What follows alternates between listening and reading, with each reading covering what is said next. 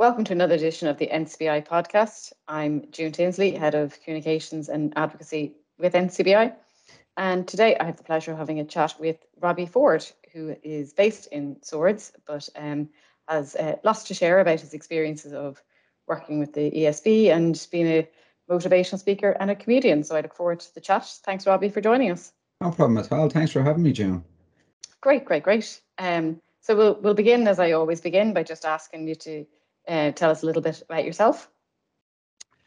Okay. Um,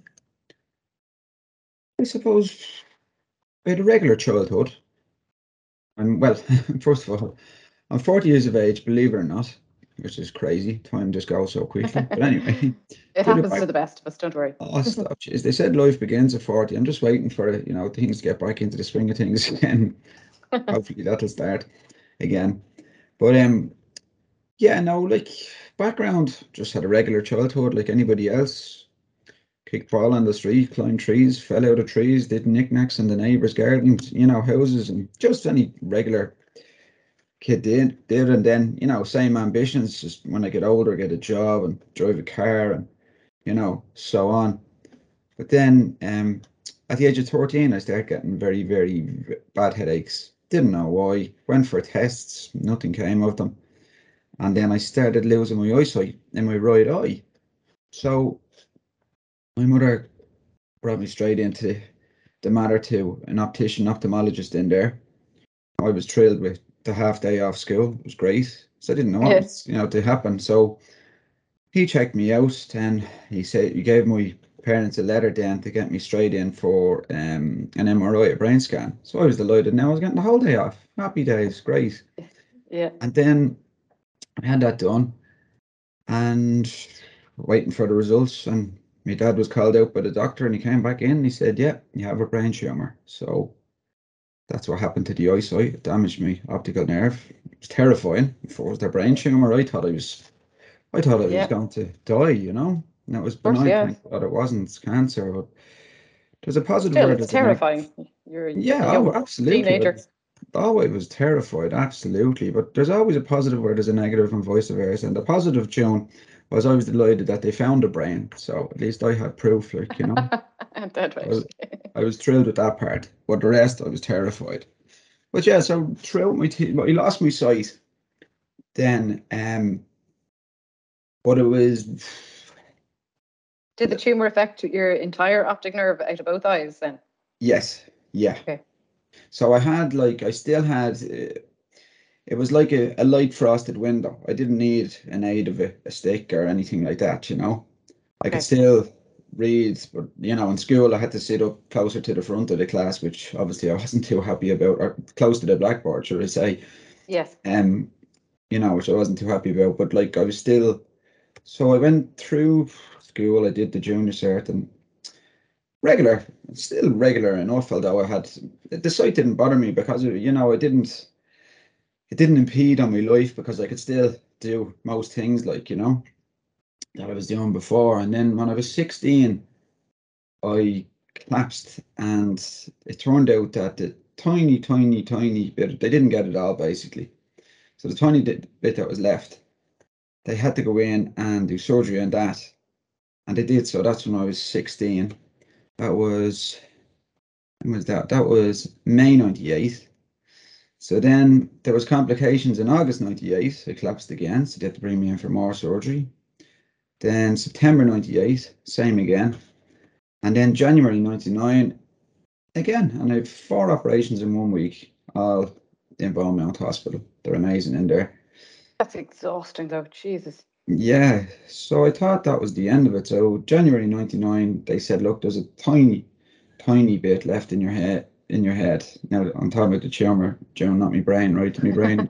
I know you verified that already now that you're I? really big. a- Yeah, yeah, Just to reiterate, just in case. but I had a very small bit left in my head. Now I still had, you know, that same amount of sight than when I was 13. And basically I got on with it. I finished school. And then sorry, I finished school up until January 99. Sorry, I had to leave school then because I'd missed so much. So that's when I started in the NCBI in September 99. First time I've ever met blind and visually impaired people. I was excited, I was apprehensive, I was curious, I didn't know what to expect. And it really, pardon the pun, but it really opened my eyes to see, hey, hang on a minute, eyesight, no eyesight, lack of eyesight, little eyesight, whatever it may be, it's not the end of the world. There's things you can do. And other people really in there really taught me that, like, you know. Great. So that's so from there I went on to college. I did the ECDL, which it was called at the time. Finished that. I was going on to employment and I collapsed again. That tiny bit of a tumor from January 99 didn't grow. It broke up and went around my head and down my spine. So they had to do radiotherapy. Oh my God. Yep. So um, they did that, and they said the odds were ten to one that my sight could, be more, could become more impaired. And I remember the radium was finished, whatever. I was wearing a cap, and I was going for a game of pool with my friend, and I walked down here and saw us across the main road. No aids, as I said, I didn't need them as such. I seen him, the you know, bit of sight that I had. He came out of the house, said, Great. And we're walking down, and I couldn't line up the queue with the white ball. That was the hardest day. Then I realised, oh, my sight's much worse now. So I went from a light frosted window to a very densely frosted window, and that's the way it is now, you know? Okay. Okay. So I had to, with the help of family then and friends, of course, all the way through, I I had to go and do the course all over again, the ECDL. So I did. And I got it, and I was delighted with that. And then I was trying to find employment. And it was so difficult. Like, I wasn't getting anywhere. Am I going to find a job? Do I want to employ someone that's blind?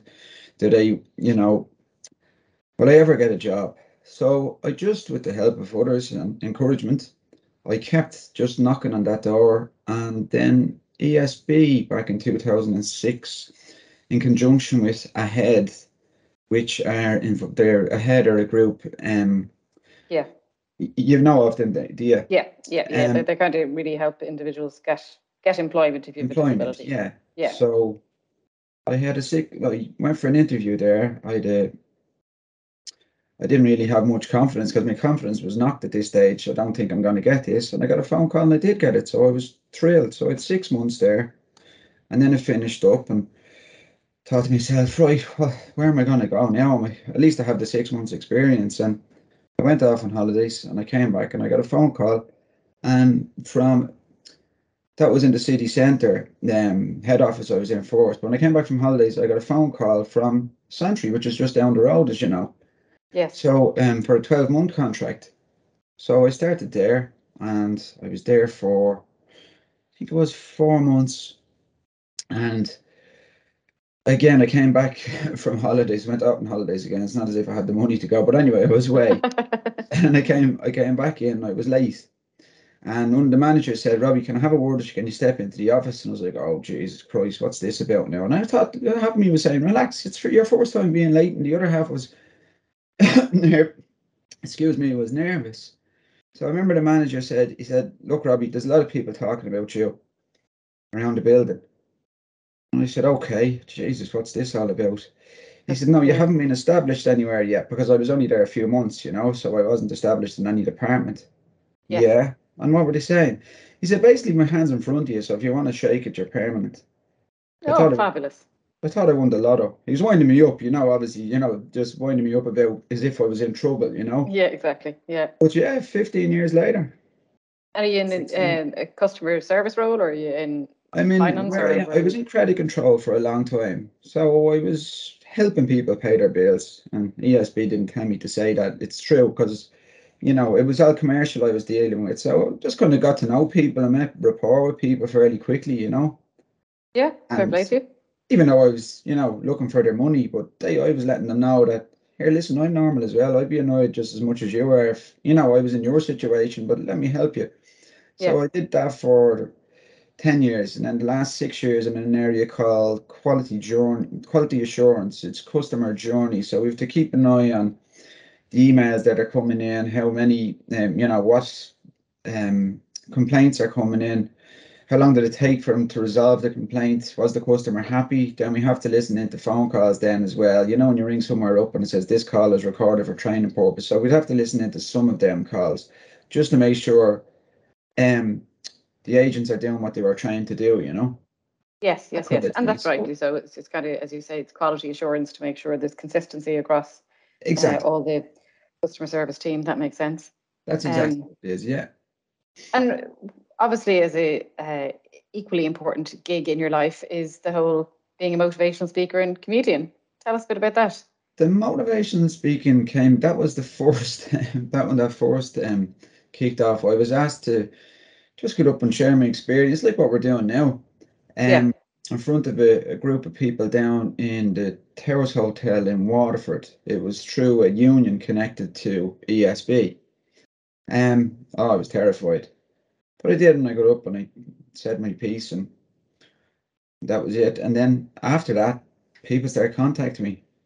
So Great. kick, it kicked off then. So I started doing the motivational talks in schools, secondary schools mainly, but some companies as well. And it's just promoting positivity. Basically, what I learned from that first day when I started in the NCBI was this isn't the end of the world, you know? Yeah. And uh, Yeah. the, the message I put across, John, is everybody has a disability, everybody in the world. Because what a disability is, it's something you have, something you cannot do, or something you have difficulty doing. So every you, I, and everybody else in the world has something they can't do or have difficulty doing. So, I mean, if I was to say now to get a piece of paper and draw a line down the middle of the page, and I give you five minutes to write on the left hand side of the page the things you cannot do or have difficulty doing, and the right hand side of the page the things you can do. I can guarantee you, you wouldn't even need five minutes to list things you have difficulty doing or cannot do, but you'd need endless amount of ink, paper, and time to list the things you can do. You know. Yeah, 100% agree with that. Definitely. So if we if we look at the word disability, it's a 10 letter word. 70% of that word is made up of ability. So if we shrink the, the the negative part, which is the DIS, but put it to a small d and let's put the ability with a capital A. So it becomes, instead of a disability, it becomes the focus of the right hand side of the page, which is this ability that we all have. Yeah, that's a fair point. Yeah, definitely.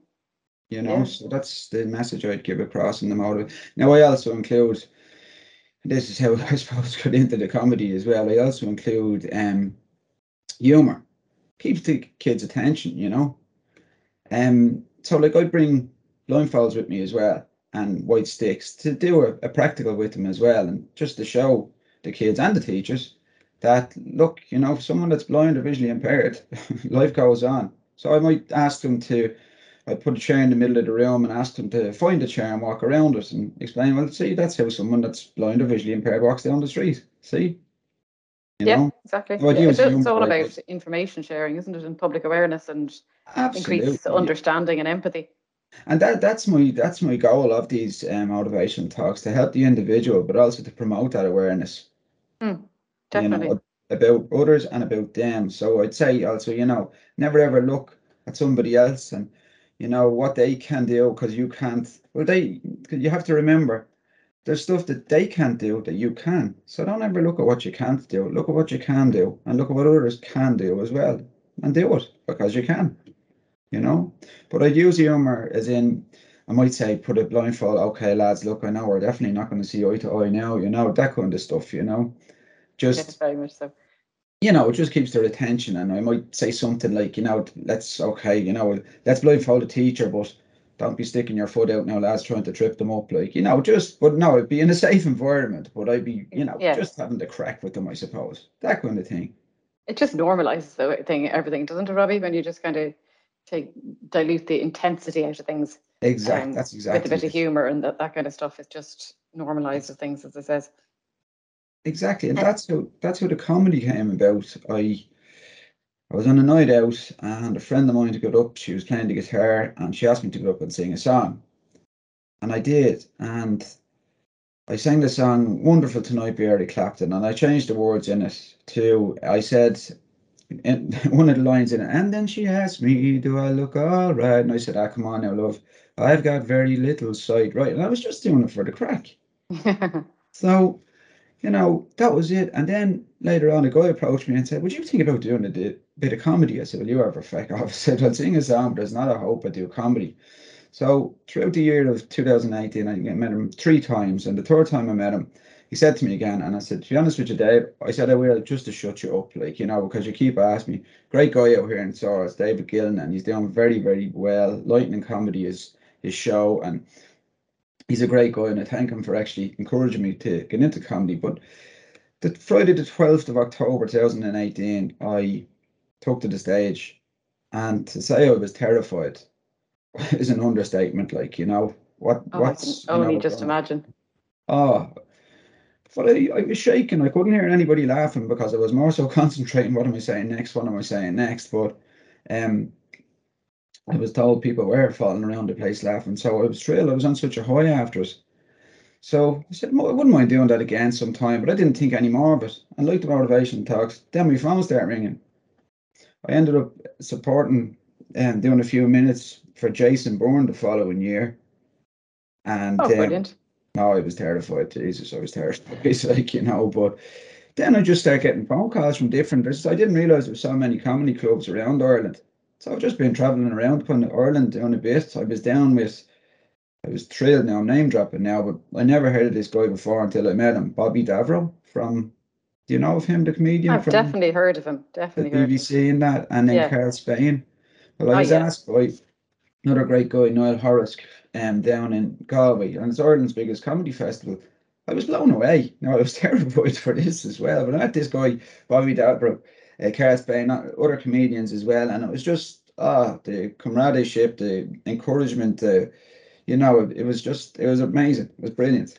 So And tell me, have those um, festivals and things like that, have they all recommenced again after COVID? Because they would have, you would have had a two-year hiatus on the Uh, circuit. yeah, yeah. Um, like there's a comedy club in town in the Halfpenny Bridge Inn. Yeah, it's I've been to it a few times. Yeah, A Wednesday night. You've been to it, have you? yeah, yeah. I've been to it a few times, a few Ah, years ago. brilliant, brilliant. So, And um, is the Cat Laughs Festival back on this? Cat Laughs in Kilkenny. I'm not sure. I haven't heard much of it yet. Um, not yet, you know, but I'm sure it will be. I was down in a club down in um for a charity event down in Newbridge on Sunday. And that was the first great. gig I've done now in a long time, and it was great just to be back with some of the other comics and you know back into a bit of normality, you know. But yeah, there's a number of places around town and around Ireland, and they're all open back up now. Yeah, Which is great, which is great. fantastic. And is there any kind of particular standout moments for you um, that you've experienced, either being a as a result of being a motivational speaker or a comedian? Well, the motivation speaking, um, moment that sta- stands out, which I was blown away by, was um, I was just walking down the street here in Swords, down the village, one of the days, and two lads came over to me. I said, ah, "How's it going, Mister?" He said, "You done a talk in our school a few years ago. When are you coming back? That was great." I was blown away by that. You know, I was Well, it just shows you that it, it, it stuck with them, didn't it? Oh, I was thrilled. Yeah.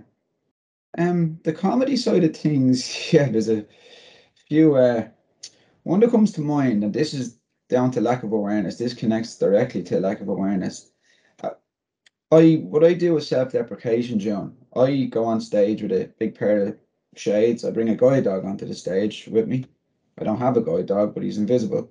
What I do is what I do is just have a lead and a collar, and that's it. And I introduce the guide dog to everybody, you know, and I'll tell them to sit down and stuff like that. But it's just um, self-deprecation, which us Irish are very good at doing, you know. Yes, yes, very much so. Yeah. So um, the whole joke, I suppose, is like straight at myself, you know. Um, you know, the poor fella doesn't realise his dog's after running away on him, you know, that that kind of thing, you know. So Yeah. talk about kind of other thing, things, situations that I've gotten myself into due to my blindness. Um, Yes. I'd speak about them. Now, I'd also point out, eh, um, just going back to the motivational talks, when I'm, I'm having a bit of a laugh with the kids in the school, I'll also point out at the very end that just because I can have a laugh here, lads, you know, at myself, that doesn't mean other people that are visually impaired, impaired and blind can do it also because Sure, we're all yeah. unique, just like all you boys and girls and you teachers, you know. Sure, So yeah, one moment anyway, the comedy Yeah. that um sticks out. A woman came up to me after the gig and gave out Sting to me. She said, How dare you get on stage and start taking the mick out of people that are blind? That's an absolute disgrace. How would you like to be blind? Oh, here we go. So I took the shades off and I looked kind of with little vision as much as I could at her. I said, I am blind. She nearly dropped dead, you know. But was it not obvious from your act that you're obviously making reference to yourself? Oh no, but she thought I was joking. She thought I like I was pretending to be blind because I had a white stick in one hand, the guide dog in the other. You know what I mean? They just, she Yeah. just thought I was it was all an act. Like it was an act Yeah. as such, like you know. But um, no, I said I am blind, and she nearly dropped dead. She was apologetic and all. But you see, that brings it back to that's what I'm saying: the lack of awareness in society. Like, did she think, oh, maybe people that are blind don't do stuff like that? You know, people that are blind, do they stay at home in their houses? I, I, don't know. You know what I mean? It's just there's so many small-minded people I've come across out there, not just in comedy, but even on a day-to-day basis. Yes, yes. You no, know? it, it is true. Um, and it- it's not helped by the fact that um, having a vision impairment is a, low instance disability. So, it, and many people don't necessarily look as if they have a vision impairment. Yeah. So, um, it, it just adds to people's confusion and, and ignorance about it. Well, I, do now. Like I have to, I do have to now since like 21 when I had the the radium and that. Um, I do have to rely. I use a OIK now. A long Okay. time. You know, so like it would be obvious, but like Yeah. You know, when I looked at the lady, because I suppose I couldn't catch her eye straight away. She copped it like she, you know, she knew I was blind when I said it. Like you know, she believed me, and but she nearly dropped dead. So that's so that that that opened her eyes. You know, Very much so. And have you crossed paths with um, Chris McCausland, the, the comic in the UK who's blind? No, I've seen him on TV. All right, yeah. Yeah, yeah. And I'm sure your paths will cross soon enough. The comedy circle isn't probably that small, um, or isn't that bit large really. So I'm, I'm sure your paths will Yeah, I'm hoping to get over to the maybe the Fringe Festival um at some stage. Hopefully. Okay. Yeah. I'll be back down in. Galway. I've been asked uh, to go back down to Galway now um next this October. So I look forward to that. Great, great. And So Robbie, just have- to, before I let you go, um, is my, my final question to you is, um, what one piece of advice would you give another person who's recently been diagnosed with a vision impairment? I would say sit down and just take a breather and, and think about what I you know what I said there earlier on. Okay, there's things you're not going to be able to do anymore, unfortunately. There's going to be things that you know you're going to find very difficult to do, not impossible, but difficult to do. But then there's a lot of stuff, endless amount of things that you can do, and even more that you've written down on the page. You know, so think about that and look at that right hand side, you know, of the page and look at the can do, and do it, because from a personal experience that someone that's been there, it wasn't easy, but it wasn't impossible. And once I got there and I did it, I was really just delighted that you know other people within the NCBI that I'd met inspired me to do so, and I did it. And life isn't perfect. I'm still human. I still get down, you know, at days just because just like you do and everybody else. I'm still human. I'll get annoyed about things, and you know, might bump off something. But I mean, look at what you can do, and just aim at that, and just try and put behind you or put aside the stuff that you can't do or have difficulty doing. Wise words. Yes, very much so. And I suppose if anybody um, wishes to avail of our services, um, as always, feel free to contact our info line 1 800 911 250 or to jump on our website, um, ncbi.ie, uh, and all information about our um, services locations across the country and the services we offer and can support you with are available there. But for now, Robbie, I would just like to say a massive thank you for your time and lovely Oh, to chat you, with you. I hope it was of use. Thanks. Very much so, very much so. And uh, I, I look forward to uh, seeing you on the, the comedy circuit. Uh, And hopefully I might see you in the Halfpenny Bridge in some night then, yeah. Exactly, Exactly. I'll introduce Thanks. you to, to Max, my guide dog, He won't bite you, trust me. I, I, I'll, I'll look forward to that, definitely, Robbie. Thank you. Okay, fantastic, John. Thanks a million. Take care now.